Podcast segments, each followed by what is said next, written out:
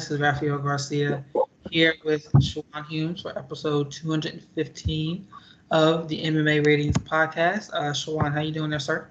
Uh, no complaints. Busy as always, moving kids and uh, training kids. So always something to do. How many kids you training now? Uh, it's like these groups. Like uh, the, the this is the weird thing in this area I'm in. The kids who are trying to make teams don't seem particularly concerned with getting better. It's very strange. So the most money I make is these kids who are like these classes I run. Like I did a class last Sunday. I made like $145 for an hour. And this other class I do, I make run between 50 or $60 an hour. And most of these people, if they're average basketball players, it'll be a huge accomplishment because they, they haven't played it before. They have no real natural tendency or athleticism for it and I, I train them and I train their parents because they want to learn how to play basketball for some reason, so they can play it, family get-togethers, and play pickup. And that's where I make the majority of my money off of these classes. The actual kids who you would think will be training to get better to play in college, not so much. So right now, uh, between the classes, I got 12, 5, 9, another 13, probably like about kids altogether I train. So you know, if I lived in a different area, I'd probably be busy all the time. But living where I'm at, it's it's much different kind of temperament as far as how competitive the kids are, how competitive they want to be. So, have you ever had to tell a kid or a parent that they suck?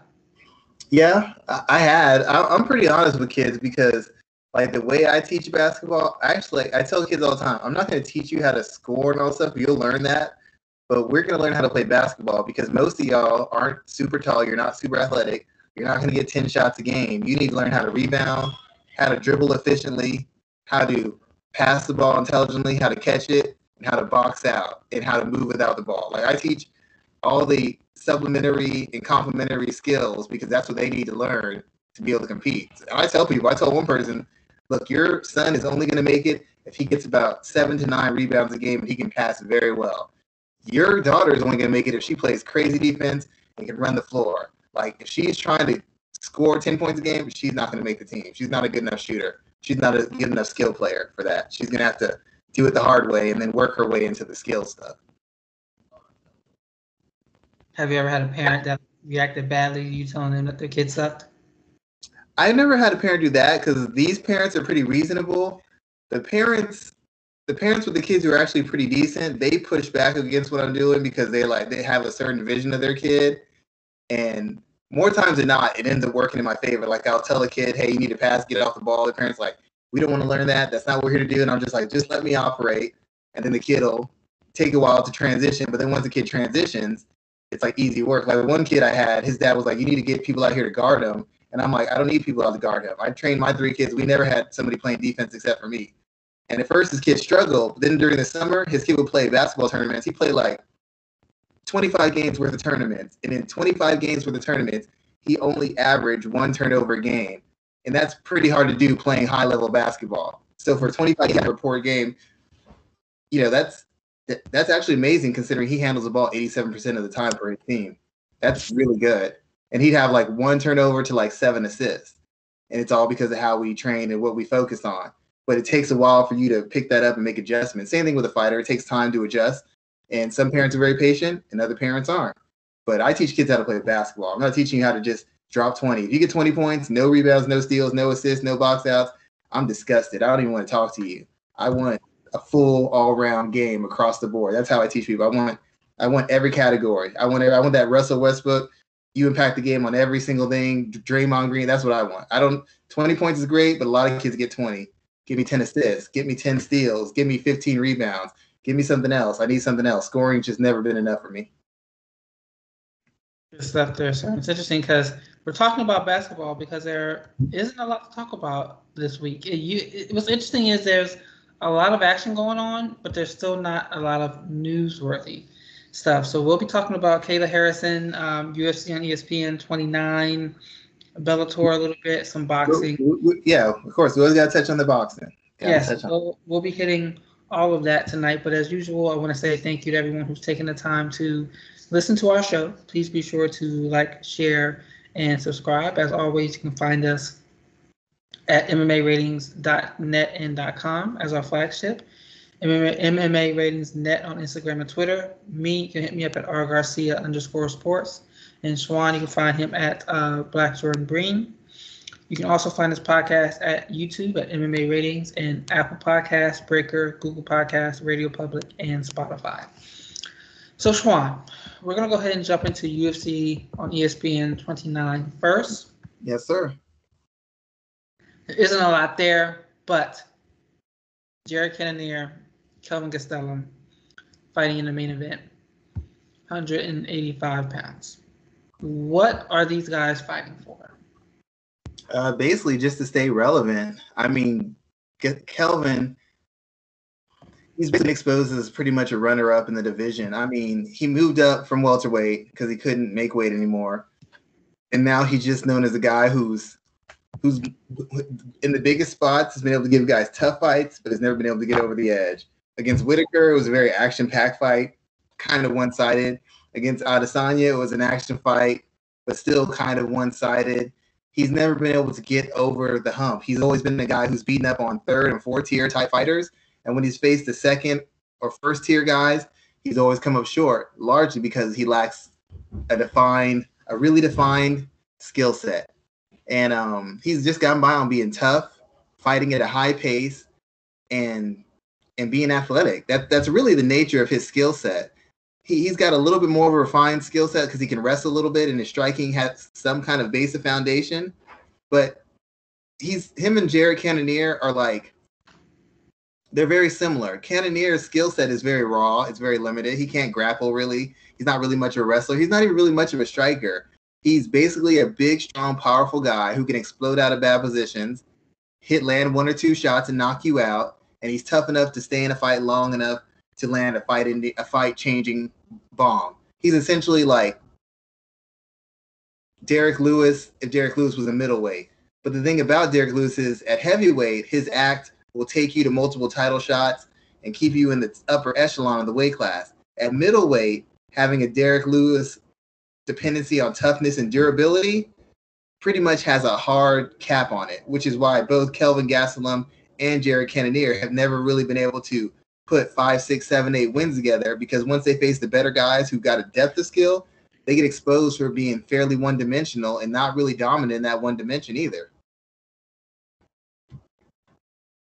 Something real quick based off of what you just said, because I'm curious now. If you if you watch that Ciryl Gane fight and you watch the Whittaker versus um Cannonier or Whittaker versus Gastelum, it's kind of similar the dominance in which he controlled that fight. The only difference being Gal- Kelvin and um, Cannonier are more dynamic athletes and have better cardio, so they can kind of push the pace and find spots. But as far as the actual skill set and, and shutting someone down and outclassing someone, those fights look real similar to what Gane did to um, Lewis. So I'm interested in what's next for the middleweight, not middleweight, excuse me, yeah, middleweight division because Robert Whittaker and Israel Adesanya has been pushed back to early 2022. And looking at the top 10, um, Adesanya's done a great job of cleaning that division out. He's beaten Whittaker, fighting him again, beaten Costa. Um, Jared Cannonier, he has not fought, but he recently fought the Whittaker, lost to Whittaker. He's beaten Marvin Vettori twice, and Derek Brunson. Jack Hermansson's there, Darren Till's there, Sean Strickland's there who's going to come out of this group as a next clear contender for Adesanya if Whittaker does not pick up the win? I really don't know. There's not there's not a lot separating these guys. I mean, Uriah Hall had the athleticism, he's got the offensive skills. Actually, Uriah Hall actually has a total package. Mentally, he can't ever put together complete fights. It's always some defensive gap, it's always some hesitancy offensively, it's always leaning on his it's like he has every single tool to dominate and he never does. So based on just talent and and ability, it should be um it should be Uriah Hall. Darren Till has a chance because for some reason people love him and people believe in him no matter how many terrible performances he puts in. The UFC is determined to put him in a position to win, and I have no idea why. He's not a good enough fighter to do so. But everybody else to me is it's like a lot of guys who maybe have some skill, people have some talent, but I don't know any of them who puts it all together well enough to separate themselves. That's why Adesanya has basically already lapped the field. He's getting ready to do a victory lap because even with the holes in his game, for the most part, most guys can't put, put together a good enough fight where they can execute well enough to beat him. So him and Whittaker are basically they're probably about two or three levels above the guys following them. And those guys are tough enough and they're gritty enough where they can make fights tough and they can hang around. But none of those guys have the skill set to create openings, to find openings, to be defensively sound enough to stay in without taking huge tremendous beatings. So late in the fight, they can turn it on and win a fight. That's essentially the difference. Whittaker and Adesanya have depth in their defensive and counter skills, and everybody else is pretty much an offensive fighter who leans on volume, power, and physicality. And that's great when you're a much, much better athlete than who you're facing. But once you start facing better athletic athletes, those skills come in handy, and they're two to three tiers below the skill sets against Adesanya and Whittaker. Um, so I don't know who comes out. Strickland's kind of got some heat behind him. He's talking a good game, but he's never really beaten an elite guy. Gastelum's had his chance multiple times and hasn't won. Hermansson, he just he's had the same problem. He can't ever win the big fights. Vettori's already had two shots at the title. He's way at the back of the line. I don't think anybody separated themselves. Somebody's gonna have to win and win dynamically. Now Darren Till can win a crappy win and he'll still get an opportunity. For some reason they love that guy. But everybody else, they're like two or three fights away from a title shot. And I mean two or two or three fights at best. I I, I don't know who to pick because I don't think any of them really have stood out as of yet. So do you think Adesanya will make another run at 205 uh, if if he defeats Whittaker in January, or will he just stay around for couple more, maybe two more years before he tries it again? Uh, I think he might take another fight. I think he'll take he'll he'll maybe beat Whittaker and maybe take one more fight. I think he's in the process of trying to address some of the holes that were exposed against um Blachowicz. Yeah, he, he John exposed some holes in his tendencies and his fight style. And I think he's in the process of adjusting them and trying to be a little bit more proactive and kind of flesh out his offensive skill set so he's not so easily controlled or easily countered. But um, I don't think he'd rush right back into that because right now he'd be facing the same guy. And the, right now, as, far as I can see, the matchup is the same matchup it was last time. And even though it was close, that size, that jab, and the fact that John Jan could handle the power a little bit better was what tipped the fight. Usually Adesanya scares you off with big shots, and now you get really hesitant, and he's in complete control. But against Jan, Jan still kept building up the pressure and building momentum, and Israel couldn't control the pace of the fight or where the fight took place. So I think he's in the middle of trying to make adjustments so he can counter that and make his speed and his um, all-around offensive skill set the determining tools in the fight. Um, if Whittaker wins, Whittaker's going to stay. I don't think he has any plans of moving up to light heavyweight until he puts like maybe three defenses behind himself. But uh, Adesanya, I think he probably needs another fight, fight or two at middleweight to really test everything out, to work it out, try it live, and then take another shot at the light heavyweight um, championship. Because if he loses, okay, he'll still have the middleweight belt, but he'll have nowhere else to go to. So his next venture into the light heavyweight has to be a successful one. Very true there, sir. I agree with you on that. Looking at the rest of UFC two, uh, on ESPN 29, what else is there on this card that stands out to you, sir? Um, to be honest, I'm kind of you know I'm I'm Clay Guida fan just because Clay's always been a he's a long-standing mixed martial artist. He's I think he's been through what two different, probably three different phases of mixed martial arts as far as like the direction of how the art the sport's been going. And I'm very impressed with the fact that even though he's not an elite guy, he still managed to find a way to compete against younger guys, you know, probably guys who've had better training at this same point of their careers and guys who are his athletic superior. I guess Clay Guida's one of the few, the legitimate versions of an MMA journeyman who's still around, still getting big opportunities and still getting a chance to um, compete at a fairly high level. So I'm, I'm very interested to see what he has left and how if he's made any, whether it's subtle or obvious adjustments to his fight style that are going to may, maybe allow him to extend his career maybe another two, three years. I, I don't think he could go in the best best case scenario. Physically, I can't imagine that he could go another two or three years. But if he's made the right adjustments and he fights at, the right pace as far as how, how many fights he fights a year, he could he could very well make another two or three years as a as a UFC fighter. He hasn't looked terrible. He's he's always been limited, but he's he's become a little bit more defensively savvy and a little bit more efficient in what he's doing, and it's allowed him to at least be competitive and be a viable um, a viable threat in a, in a division that's still very competitive, still has a lot of high level talent going through it. So I'm going to ask you a question. I know the answer to it, but I still feel like knowing the UFC, this is something that's going to come up. It's going to be ridiculous when it happens. Does Clay Guida have a Hall of Fame worthy career?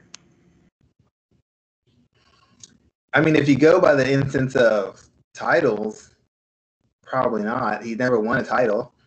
He's done some tremendous win streaks. He's he's been in some of the biggest fights, like his far fight of the nights.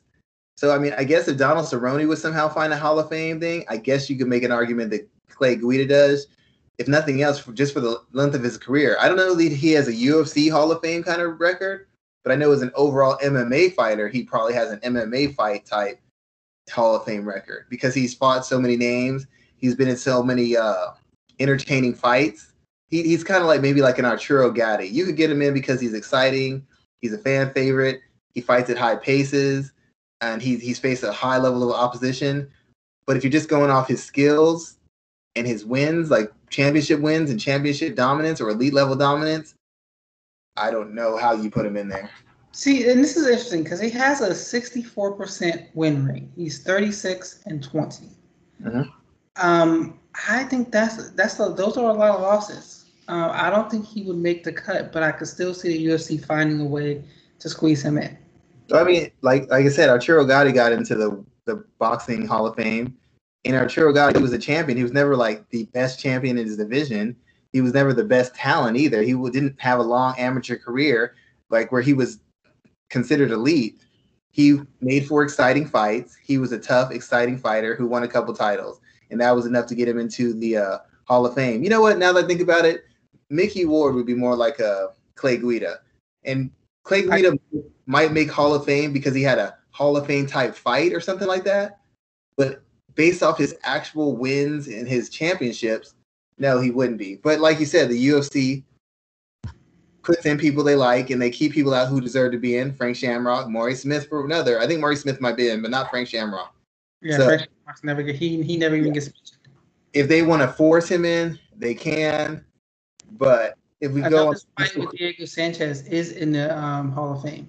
Yeah, so technically speaking, he's in the Hall of Fame. But as far as his actual UFC career, no, and even his MMA career, the length of it, yes. The excitement of it, yes. But the actual quality of it, he's just not a Hall of Fame type fighter.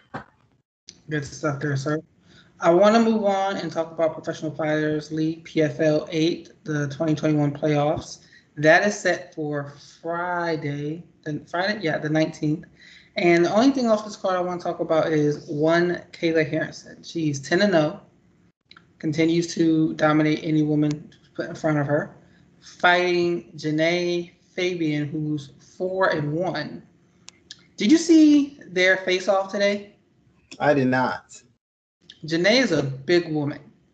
I did not know like she is she has a good height advantage over Kayla Harrison, but I don't think that that is going to change the narrative of the fight. And she's five foot eleven, damn near six feet, and um, fighting at a city kickboxing. But I think she's going to be overwhelmed, just as everyone else did in Kayla Harrison. Let's talk about the fight first, but there's another another question I want to ask you in regards to this too. So, from a fight standpoint, where do you see it going down here? I don't know much about Genah. Um, I really don't, so I'd have to research her. I know camp is usually pretty good at overall strategies and playing to the strengths of their fighters. They're usually very good about that. If the fighter can execute the strategy, that's the fighter's skill set, mentality, his physical tools. Daniel Hooker. They'll set up a game plan depending on how tough his opponent is. He can either stick to it or he just resorts to go into war. Same thing with other fighters. Israel Adesanya obviously has the athleticism and the tenure in combat sports to execute their fight plans fairly flawlessly.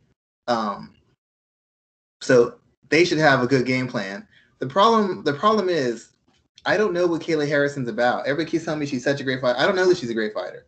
She hasn't been in any fights. Her fights have been one-way traffic. Basically, it's aggravated assault. That that's what it is when she gets in fight. That it's aggravated assault. You would arrest somebody if they were in Kayla Harrison's ro- position. Like she just dominated these girls because these girls, they're not the greatest athletes. She's she's 10 times the athlete than they are, similar to what Ronda Rousey was. She's bigger, stronger, hits harder. And a lot of these girls are underskilled. I've said this before. I've talked to coaches about this. A lot of women in mixed martial arts, I feel like they're being done a disservice. I don't think their corners or their camps are giving them the attention to detail and really developing them before putting them into these events. I'm not talking about a number of fights. You could develop someone slowly and slowly install skills and then have them fight three, four, five, six fights and have them be a high level quality fighter if they've been developed appropriately. But what they do is they give them a general skill set and they get beat up on soccer moms and accountants. And because they have some decent athleticism, they're able to overwhelm these girls. Once they face a better athlete, they can't do anything. I feel there's a lot of things you can exploit with Kayla, Kayla Harrison, but you have to have a skill set to take advantage of any physical tools you have. That girl's taller and longer. If she has good footwork, I guarantee you it's going to take Kayla Harrison a second to get her hands on her. But that would require you to be able to move laterally, enter and exit on angles, and circle out like second nature, not hesitation. Because when you're facing an athlete at Harrison's level, you can't hesitate and then pivot. You have to boom, pivot. You have to step over. You have to angle in, angle out, sharp, sharp, sharp, sharp, sharp. She's three times faster than you. You've got to have everything sharp. And if you do, you're going to have moments of success against her, even if you're a lesser athlete. How do I know? Because Ronda's a better athlete than Kayla. And you saw what happened with Bethe Correia. Bethe Correia laid the groundwork to beat Ronda. Ronda came swinging those bombs, trying to get the clinch. Bethe Correia was stepping off at angles and countering Ronda. She didn't hit her hard enough to hurt her, but she was landing clean. Ronda just Hulk smashed her way through all the shots. We've never seen anybody show anything of that kind of class and strategic awareness against Kayla Harrison. So I'm not buying Kayla Harrison until I see someone punch her square in her face and see what she does. I want to see her rush forward to try and get that clinch and someone just crack her and see what happens. Will she just eat it and go through? Possibly, but we've never seen her get hit. And she's like, well, I get hit in sparring by Amanda Nunes. I don't care about that. I've, I've known boxers who, in sparring, last 13 rounds with the biggest punchers in their division and then go get knocked out by someone who's a, a feather fisted fighter in a real fight. I need to see it in real time. But there's holes you can explode with Harrison, but none of these fighters have been developed well enough or have enough experience to do it or have the stylistic ways to take advantage of it. So I'm not really impressed by Harrison's win streak and who she's beaten. She's beaten a bunch of girls who have no right to be in the ring with her based off of accomplishments and athleticism. And I just want to see someone actually force her to have to do something different. But that would require a certain kind of development, which 90% of these girls don't have. Somebody can fight off the back foot, they're going to give her problems. If they know how to fight off the back foot and set traps, they're going to light her up. And I just want to see it. Because until she gets punched in her face, I'm not buying anything she does anybody can run through somebody and throw them to the ground and take them down. What happens when you get cracked? What happens when you go for that takedown and they pivot out and you miss? Uh oh. What if you get that clinch and they, they turn you in the cage, hit you with an uppercut and a check hook, and then step off? Now we have something you have to work through. These aren't fights. These are one one sided assaults, and I'm tired of seeing them. I want to see something competitive. So speaking of something competitive, then, sir, um, she's been open in talking about um, leaving the PFL. She said that the PFL has to show her life-changing money. Is the quote that she mentioned if they want her to stay. She's an Olympian. They've already changed her, gave her life-changing money. Well, she doesn't. Like they, they, get, they get 30k for a gold medal. What is she talking about? Life-changing money. That's not life-changing. 30k isn't life-changing money. Not for, some. For some, it, it, it would be. She gets but, paid better than 90% of women doing she gets paid better than 90% of men doing MMA. So as far as for them, this is already life-changing money. Well, she's laid the groundwork. She said life-changing money or she's out. So is this the last time we see her fighting in PFL and where do you think she goes next? I was under the impression that she can't make a lower weight class. That was well, that's what I was told. I was told she can't make a lower weight. So where is she going? She gonna do a catch? up? She UFC 135 in Invicta, right? No, there's no way. Or 145, excuse me. Yeah, I can see her 45, but I mean, if she goes against Amanda Nunes now, Amanda Nunes might kill her. Um, I think Holly, I think Holly Holm would knock her out at 145. I have no doubt that Holly Holm would stop her at 145. So she's If- been fighting at 155 for her career, except for the fight against Courtney King in Invicta in 2020. Yeah, I, it, I don't. At 45, she hasn't had any trouble. She hasn't punched. She hasn't been touched. She hasn't faced anybody with comparable athleticism. I don't think. I don't know that. I can't say that she beats Cyborg. I can't say that she beats Holly Holm. I can't say that she beats Amanda Nunes. I mean, uh, Cat Zingano might give her some work. To be quite honest, we have no idea what she does against anybody who's in the same universe as physical tools. Every girl she's beat is like a third or fourth tier athlete. Cat Zingano isn't even an elite fighter, and she'd be by far the best person she ever fought. Claressa Shields isn't even a real MMA fighter in the instance of fighting multiple fights, and Claressa Shields would probably be the best fighter she's ever faced. That's how thin her resume is. So she could go to Bellator, and I guess she maybe wants to fight Cyborg right out of the right out of the gate. But that'd be a tough fight for her. She don't get that clinch right away. She don't get that takedown right away. It's gonna be a long night for her. It's gonna So- be a long night for her.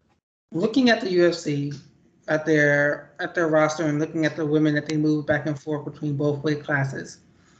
Let's say she does sign with the UFC. I think Germaine de Randamie would, would, would be a great first fight for her.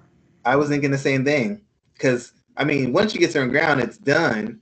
But de Randamie is a counter fighter. She's got good footwork and she's got a hair trigger.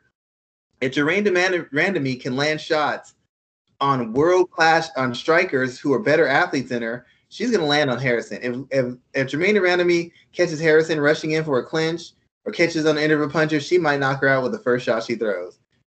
Germaine de Randamie hits real hard. She hits real hard. But that'd be an interesting fight. I take de Randamie. I take Holly Holm. Um, I mean, there's fighters who can move up to 45 just to fight. One, I'd have Sarah McMann move up to 45 and fight her. Olympic medalist, fight versus fight. At least we know she'd be facing someone a comparable size and athleticism who's got enough of a pedigree that she ain't just gonna get her hands on her and throw her. I'd like to see her going against Sarah McMann. Has Sarah move up for 145. She'd be at a weight disadvantage, but I figure the conditioning, the speed, and the and her experience in MMA will level that out. I like to see her going against Sarah McMann, first fight in UFC 145. Good stuff there, sir. Um, let's talk about the last because there wasn't anything else from PFL I wanted to really pull out. Let's talk about the last card that's going on this weekend, which is Bellator 265, where Cheick Kongo is fighting Sergei Kharitonov in the heavyweight division. Now, I feel like this is a this is the sweepstakes to lose the Fedor next fight. Mm-hmm. Like, what do you think heavyweight title or, or with this heavyweight contest? I, I would assume Kharitonov would win. He's he's more offensive. He hits harder. Even though Kongo's an established striker, Kongo got to the point where he doesn't really want to get in firefights. It's all clinches. He'll throw from a distance, tie you up, take you down, clinch you. It seems like he's trying to avoid striking exchanges unless he can, unless, he's in complete control. Kharitonov's got better hands. He's a little bit longer, and he's a good enough grappler and wrestler. I don't think that Cheick Kongo's going to be able to take him down and control him. So I, would have to favor Kharitonov, and um, basically maybe they. I don't know if they're angling to fight for fight Fedor. I mean that's the biggest fight.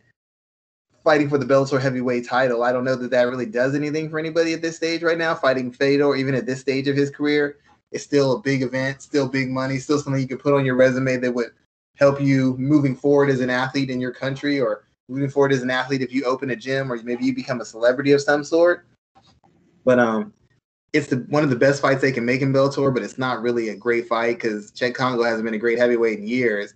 And Kharitonov, I mean, he I guess he could in general he could probably still fight the UFC level. He'd probably be a top ten heavyweight, if not higher, in the UFC level. I, I think Kharitonov skill wise could uh, ask more questions of Ciryl Gane than a lot of guys in the UFC right now. At least he has a, a skill set that would allow him some depth in what he does and make Gane have to really work past a certain point.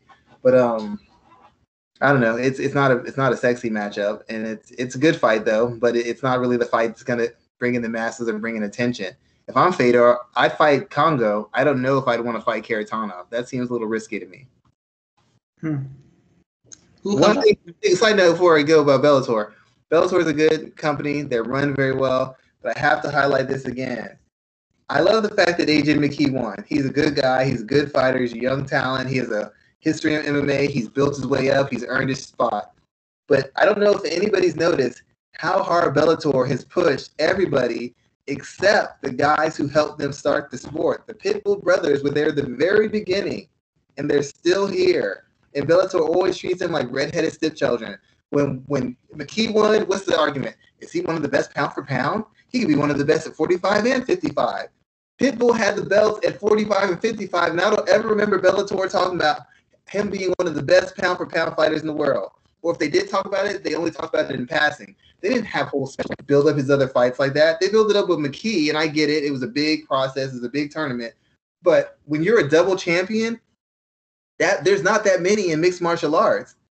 How how is he not getting pushed as a double champion, having beaten Michael Chandler and pretty much anybody else who's been through the Bellator Bellator system? He I don't feel the Bellator has ever given them their due. It's been Michael Chandler, it's been Benson Henderson, it's been whoever's come through, whoever whatever big ticket item they've purchased, but they have never really bought into and supported the two guys who have been there from the beginning when they were on some secondary cable channel all the way to the point they are now. And I understand that McKee's the winner. You focus on the winner and everything he's done, but his win doesn't mean anything if he didn't beat someone who is highly acclaimed and highly accomplished. But it's like they're the fans, and it seems like Bellator themselves, to me, are crapping on the guy who legitimized AJ McKee. If AJ McKee beat somebody else for the 45 title, he wouldn't get all this credit. He's getting this credit because Pitbull has essentially dominated two weight classes. That's why what AJ McKee did was so outstanding. He beat a double champion for a title. But it seems like that credit's gone to McKee, but none of that credit stuck with Pitbull. I don't remember the the announcers really singing his praises a whole lot. I don't really remember anybody really talking about how how exceptional Pitbull has been as a fighter over like a 10 year period. I don't remember any of those conversations. And it seems very odd to me that you would take a guy who was one of the OGs of your organization who helped bring your organization to the heights it's at now, and you treat him like a secondary character in a title fight. We're not talking about Amanda Nunes compared to to to Ronda Rousey. I understand why Amanda Nunes is second fiddle. Ronda Rousey is a star. Ronda Rousey is a more accomplished, more successful fighter. I get that. I have no idea why Pitbull is treated like a secondary character when he's essentially been one of the top one of the 10 best fighters in the world for at least the past two to three years. um, huh. I hadn't heard anyone else make that argument um, because I felt like all the other media outlets that were covering the fight were giving Pit, Pitbull his due. Um, but I haven't heard that argument from a Bellator standpoint if they were giving him his respect or not. I feel like he never even really did when he fought Michael Chandler either after he knocked um, Chandler out and basically sent him on his way to the UFC. So I can see that argument that they didn't give him the proper amount of respect as a champion while they had him. Um, is it be, is it because they didn't really ever see him as a draw? Maybe. Do you think that's it? Do you think that they never really saw the numbers bump that they thought someone of his ranking should bring in? It could be. I, I could see that to a degree, but we've had fighters like that. I mean, Jose Aldo wasn't a tremendous draw, but people acknowledge his his greatness before he fought Conor McGregor. That's what made Conor great. Conor beat an all-time great in one punch. Like that's amazing. That that that helped set Conor off, and people people constantly bring that up. And even though Aldo got knocked out in one shot, people are like, "I want a rematch. I want a rematch." I didn't really hear a lot of people demanding a rematch for Pitbull, and his fight ended at least lasted longer than the McGregor um McGregor Aldo fight. Nobody's saying rematch. Nobody's saying rematch. We demand a rematch. He could do better. People just feel like he was completely outclassed. Maybe he was, maybe he wasn't. But he wasn't outclassed any worse than Aldo was against McGregor. Not really. Let me ask you this: If if Pitbull and McKee ended up getting rematched, right? Like it was an immediate rematch. How do you see that fight going? I think it'd be more competitive. I think, in my opinion, and I don't know, I don't know that Pitbull didn't. I think Pitbull was sitting back waiting for those counter counter hooks, counter punches. Everybody expects that. Everybody expects you to throw those counter hooks and counter punches because essentially you've stopped kicking. It's almost like Jose Aldo in reverse. Jose Aldo has gotten so used to the jab and the counter punches. He used to be known as a great leg kicker and counter kicker, and he got away from that. So that every time he starts kicking again, it catches guys completely off guard because you don't really expect Jose Aldo to kick anymore. He's like 85, 70% boxing now. So when he throws those kicks and he and he ramps up the volume, it changes the temperament of a fight because now you have this range that he was conceding before to counter and jab, counter to counter or lead or jab. Now he's attacking that range. You saw when he kicked Pedro, it was like, whoa, whoa, what's this? He put two or three together threw him off. Same thing with Petr Yan. Yan was ready for the boxing. He's ready for the slips and the counters. He was not ready for the body kicks and the leg kicks. And as soon as he started tasting them, it allowed Jose to get back in the fight and regain some kind of control and dictate the pace and the place of it. When he fought McKee, to me, Pitbull completely conceded, conceded the kicking range. You already have a guy who's young and mobile, who's explosive and long. And basically, you can only strike him when he gets here. He can strike you when he's all the way here. Mm-hmm. Some inside leg kicks, some outside leg kicks, some kicks to the body. Now all of a sudden, you force him. He can't set up. He can't find his rhythm. He can't start faking you and lulling you into sleep to land anything because he's got something coming right back at him. He feints with the hands, kick him in the leg. You feint with the hands, he steps back, kick him in the leg. You have something where you can control the range. He can't just pick and choose when he's going to fire off whatever he's going to fire off. You're constantly making him think about something, about eating something or, or having to block something or counter something. But in that fight, until he gets to this spot, Pitbull's not a danger because he's not kicking a lot. Once he gets to this spot, Pitbull's a danger, but they've been preparing for that from day one. But even at a long distance, Pitbull can still kick with him. Maybe not quite as far, but if he steps in for a kick, he can block it, kick. He steps in for punches, pivot out, kick. You you you don't concede that range, so there's no safety zone. McKee had a safety zone from here to here. He was only in danger from here to here. He was out here almost the entirety of the fight until he kicked him in the head, and then he was here attempting the submission. But before that, he was in a complete safety zone. Pitbull couldn't lead, walk into a counter. He was waiting for him to throw something so he could step in and counter. But there's this whole gap of space where McKee could jab, feint, and he could he could throw feints because he has the reach to get to him. Pitbull has to respond to the feint because he can still reach him. He doesn't have to respond to Pitbull's feints from here. I don't have to respond to him here. He can't reach me. He can't reach me at all. So I can I he can feint. I'm just looking. He can pretend he's gonna throw. I'm just looking. He wants me to come in. I don't have to come in. I can just front kick him, jab him, long right hand him. He can't do nothing about it. But if he kicks me a couple times, now I got to make a decision. Do I want to stay all the way out or do I need to get in to put some heat on him because he's chopping up my leg? So if he does a if he doesn't concede ranges, I think he's a little bit more aggressive, maybe leading to draw out the opportunity for counters. I think the fight will be much more competitive. I, I thought he would walk him down, but if it's going to be where McKee has free range at long distance, he's a better athlete and he's super dynamic you need time to figure those guys out. You need to put some pressure on those guys so you can figure them out. Who would be the favorite to you? Oh, they're going to go McKee because McKee won in, in such outstanding fashion. Even though, and I'm a, I, I know Pitbull's managers, I know Pitbull, I know him to a degree. I don't know he was out with that submission. I'm not saying he wasn't out. I just don't know that he was out. It looked like he was trying to defend it to me. So they're going to go with Pitbull because McKee won in such dominant fashion. What? His arm went limp. I thought it did, but I thought like he was trying to push. I don't know. I, I'm okay with it either way. He shouldn't have let it get to that position for it to even be stopped. But it's McKee's going to be the favorite because McKee won in such devastating fashion. I think Pitbull only landed a, a, kick to the leg. I don't think he landed any punches. So how how can you not favor the guy who who won in a fairly one sided fight? It's hard not to. Good stuff there, sir. Good stuff. Um, looking back at Bellator 265, who stands out on this card? Uh, I don't have the card in front of me. Give me one second. I feel bad for Bellator because now they have a bigger platform and they just haven't done enough of cultivating their own talent. So it's like, it's like they don't have a whole lot of stars ready to take full advantage of this opportunity. McKee is one of the few. McKee is one of the few who's actually in a position to take that next step forward because he's undefeated. He's put a win streak together. But a lot of their other guys, like Aaron Pico, he's had a lot of devastating losses. Some of the shine's taken off him. They don't have a who is the female boxer? I forgot her name. Oh man, I can't think of her. I don't think of her. Heather Hardy. They don't have someone like Heather Hardy. Um, you know, Alima McFarland having a Showtime behind her would be a perfect situation for her. On this card, I mean,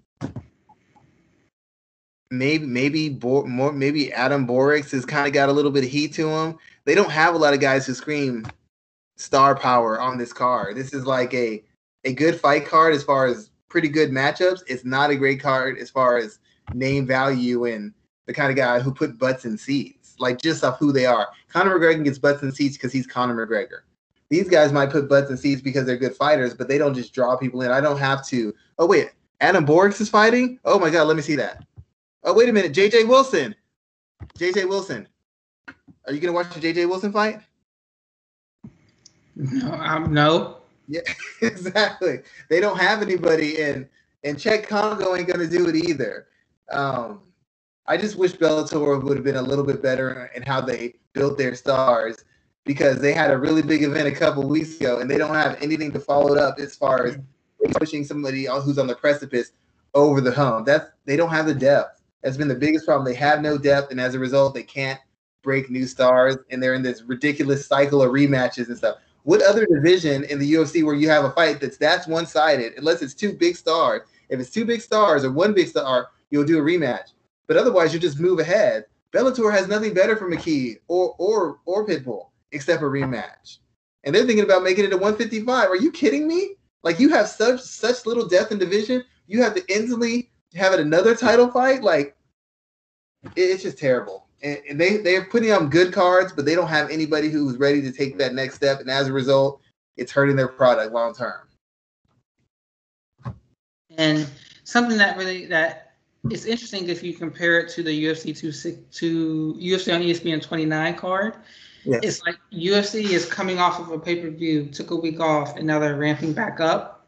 Mm-hmm. Bellator is coming off of a big event, and they and they are going through I don't want to say a decline, but a quality of card decline because they can't follow it back up or they can't build towards anything in the near future. Exactly. I mean, if you look at Bellator, you look at UFC and you're like, well, how many times has somebody done like a bunch of rematches and all stuff? It's very rare. In Bellator, it's like a common thing. How many times did Daniel Straus fight Pat Curran? Four times? Like it's ridiculous how many rematches because they don't have any depth. Like Michael Chandler was fighting guys two and three times. I'm like, for what? Like guys he already beat, he's fighting him again and like for he beat this guy dominantly the first time you're have him fight him again. Like why? Because they don't have any depth. They can't. They had this, like you said, they had this huge event. Bellator, Bellator. Every time I Anthony McKee, if you have another star, you can push the next event, have him guest on it, call the fight, whatever, help bring in attention to help the ne- next star take a step forward. Instead, because they don't have a next star ready, they don't have any depth, and they can't keep guys active enough, and these guys don't have big enough fan bases. It's just a card like this. Like, how do you follow such a big card with a card like this? Now, UFC can get away with it because they have a UFC brand name. Bellator doesn't have a brand name. People still don't. People still think MM, UFC when they think MMA. I still tell people, yeah, I know a couple. I worked with a couple Bellator fighters. Who? Bella what? Is that like an amateur promotion? No, it's not. It, it's just I just wish they would have had a, a better situation. They're getting, they're they've been put on a platform for one weekend. They out UFC the UFC, and they have not had any ability to build on that, and that is a damn shame. So, is there anything else on this card standing out to you, or no? Not really. I mean, no offense to those fighters. I that's I know it's insulting to them. They work very hard, but we're just talking about like mass appeal and changing the direction of a division. No, there's not. Yes, sir. Okay, so let's talk boxing. We have Manny Pacquiao fighting Ingenious. What's his last name? Ugas. Ugas, that's right. Ingenious Ugas on Saturday. And my main question here is thinking about Manny's legacy. With both a victory and a defeat, where does he stand? He's had, uh, we were talking Hall of Fame, he's had a Hall of Fame career. At a, a defeat, go ahead. No, no, a, no, go ahead. A defeat doesn't change a whole lot. I mean, he lost to Joe Horn, Jeff Horn, excuse me, before. So a defeat doesn't change a whole lot because Manny is what, 42, 43?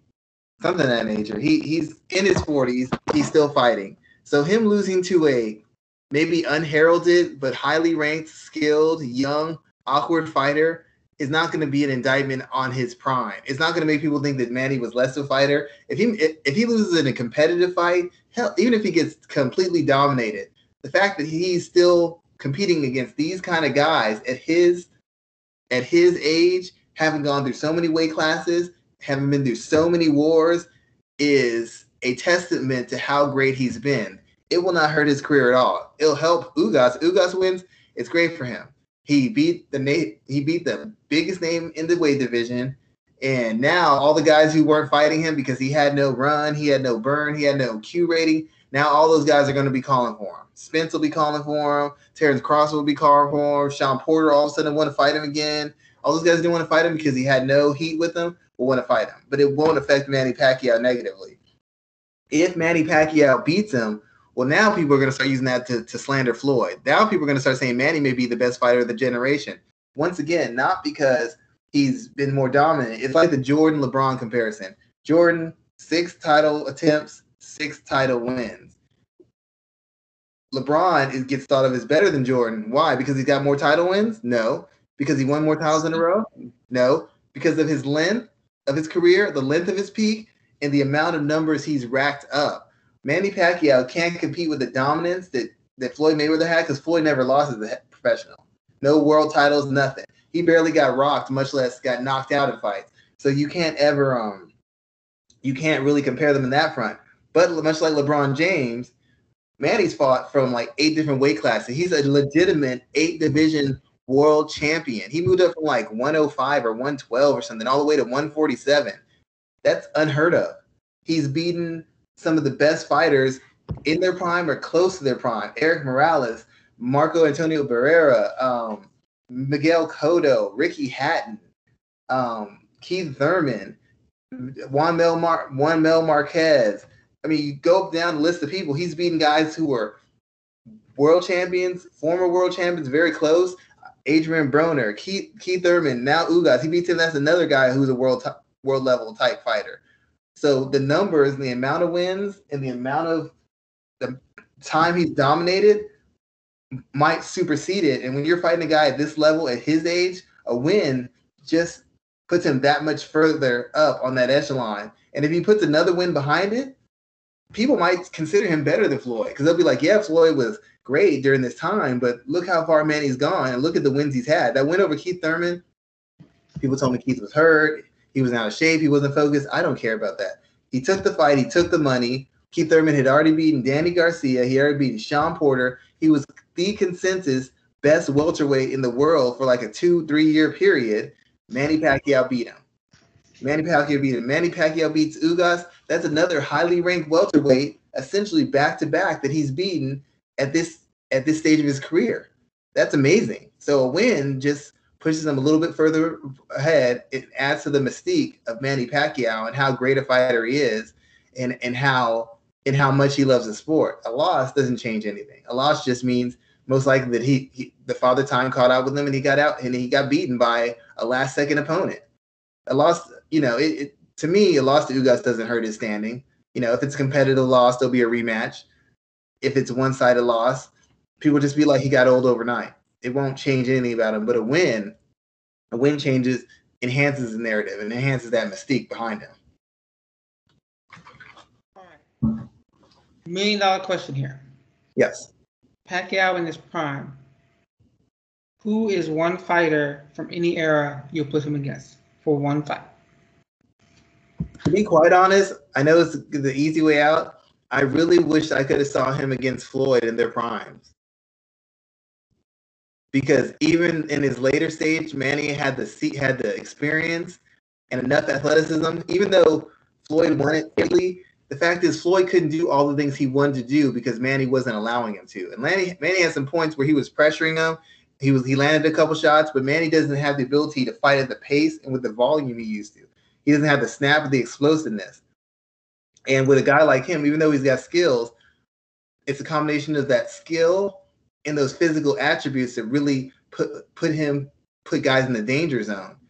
And I really wish I could have seen peak Floyd against peak Manny. Maybe even the Floyd that was Pretty Boy Floyd, where you see uh, he's a little bit more aggressive offensively. I, I really wish we could have saw that fight because it would have been a 50-50 fight. I know now Floyd can be like, well, see, this is what would have happened 10 years ago. It's not what it would have happened 10 years ago. If Floyd, prime Floyd fought prime Canelo, the same thing that happened to Canelo the first time would not happen versus prime Canelo. Prime Canelo is a much better fighter. You got him before he really shaped into his form. I don't take any credit away from that, but that's a different fight. Um, Pacquiao from five years ago is different from Pacquiao from 10 or 11 years ago. Completely different fighters. One was a force of nature. This guy was still impressive in spots and dominant in spots, but could no longer fight with the pace and activity and um, doggedness that he did in earlier stages. So I really, I'd really like see um, man against someone like Floyd. I don't know about like Sugar Ray Leonard and all that. I, I think I'd really take the Floyd fight. Prime Floyd Mayweather, prime Manny Pacquiao. I would like to see that. Good stuff. I agree. That's actually what I want to see too, because um, just because of what we got when we finally got it, and the outcry and outrage around that, I would love to see that kind of quelled if we can go back in time and create that.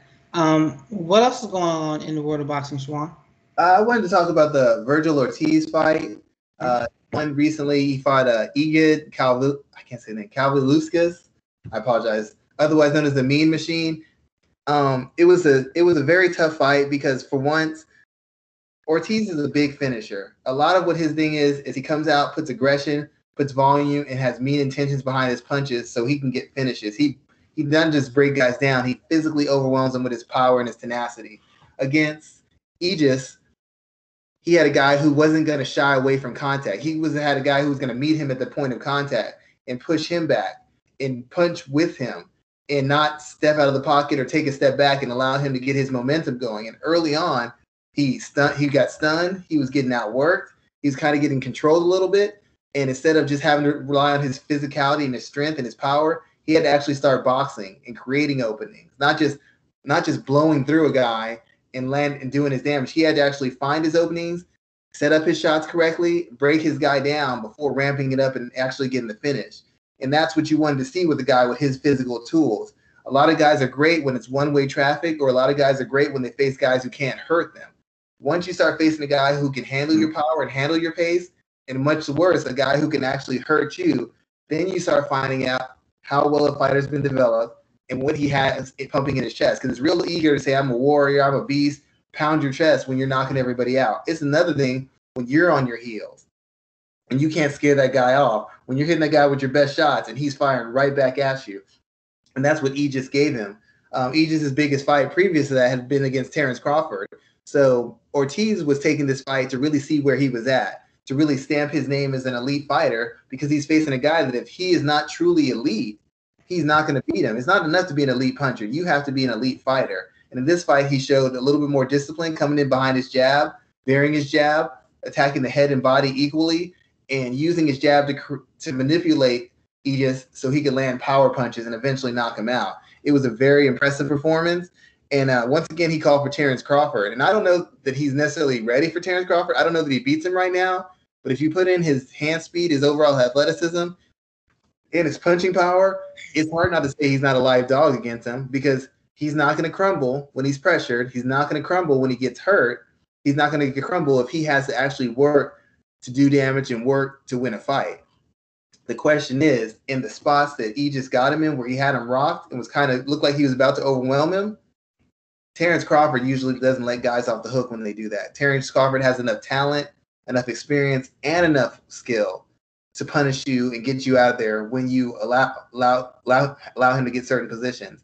Egis, as good as he is, hasn't proven to be elite or truly world class in that instance. He's beaten everybody else, but against the best opposition, he's lost two times. Once against Ortiz, once against Crawford. So if Crawford gets Ortiz in some of those spots, I don't know that Ortiz survives them.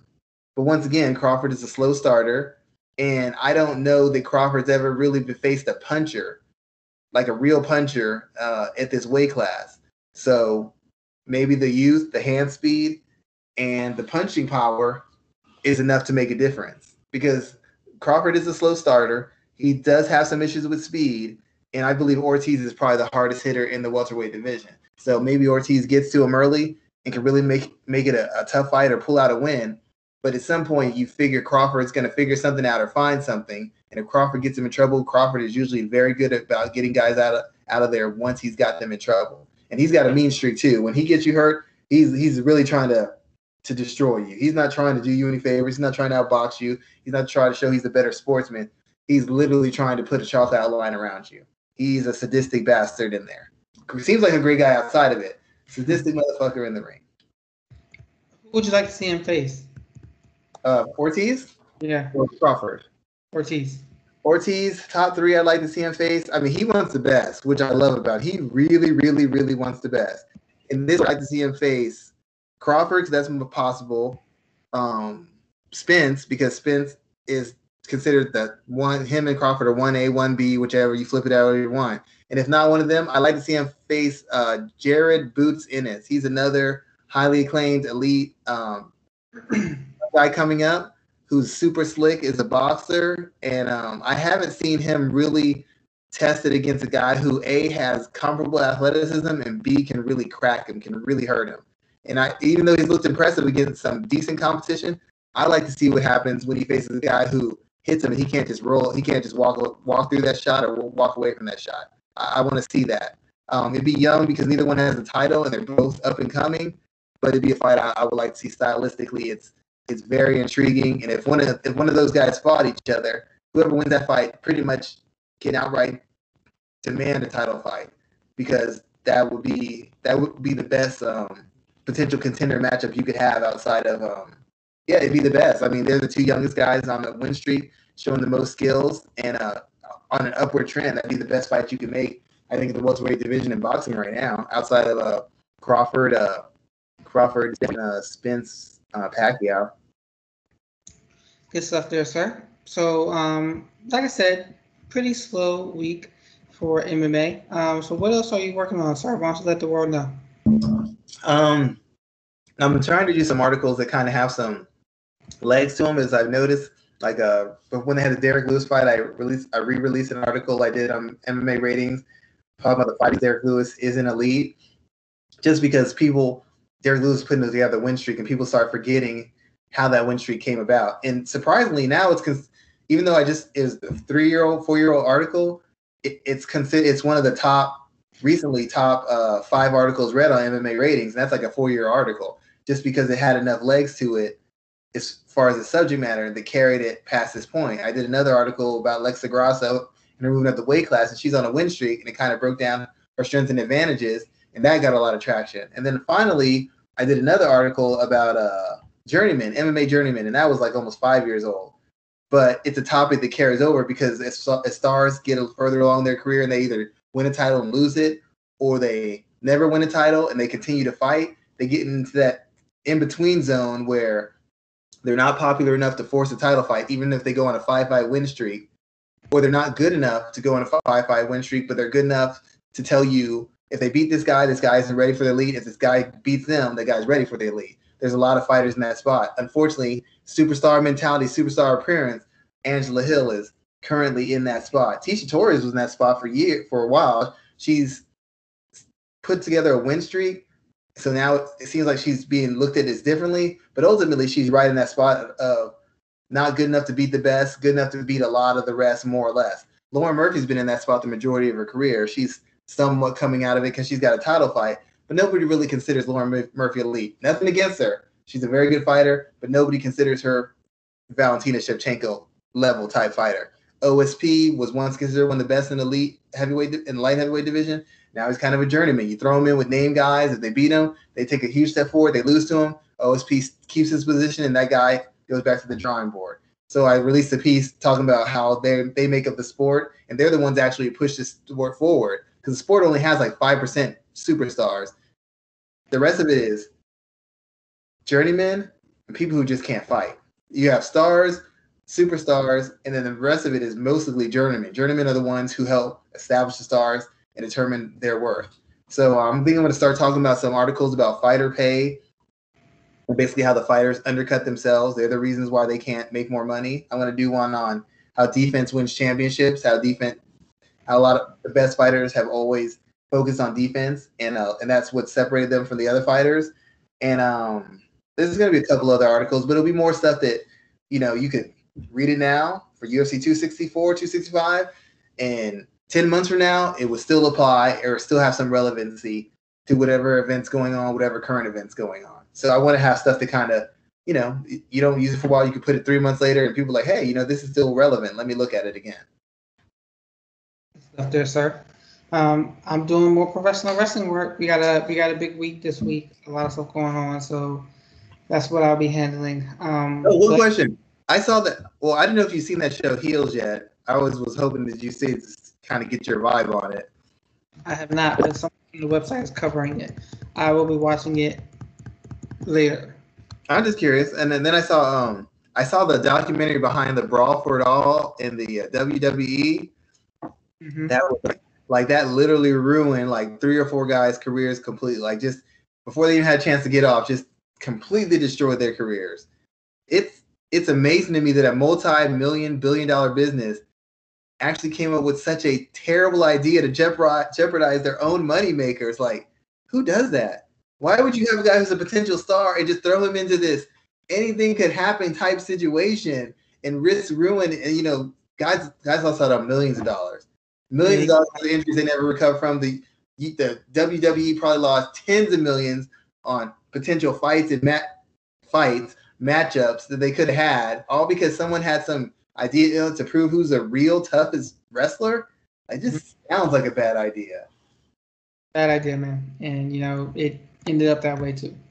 And they put Bart Gunn in. Was it Billy Gunn or Bart Gunn? Put him in with Butterbean. I know Butterbean's considered a joke, but Butterbean was an actual boxer. You can't put a non-boxer in with a real boxer of any level and think that's going to end well. Like it, we found out. I- Hey, I mean, like they should be sued for that. Like if I, was, I Not if you sign a contract. Like they said, they fucked around and they found out. yeah. But we'll be back next week, everyone. Um, thank you all for taking the time to listen to this show. Um, join us for episode 216 next week, guys. Have a great weekend, everyone. Everybody be safe.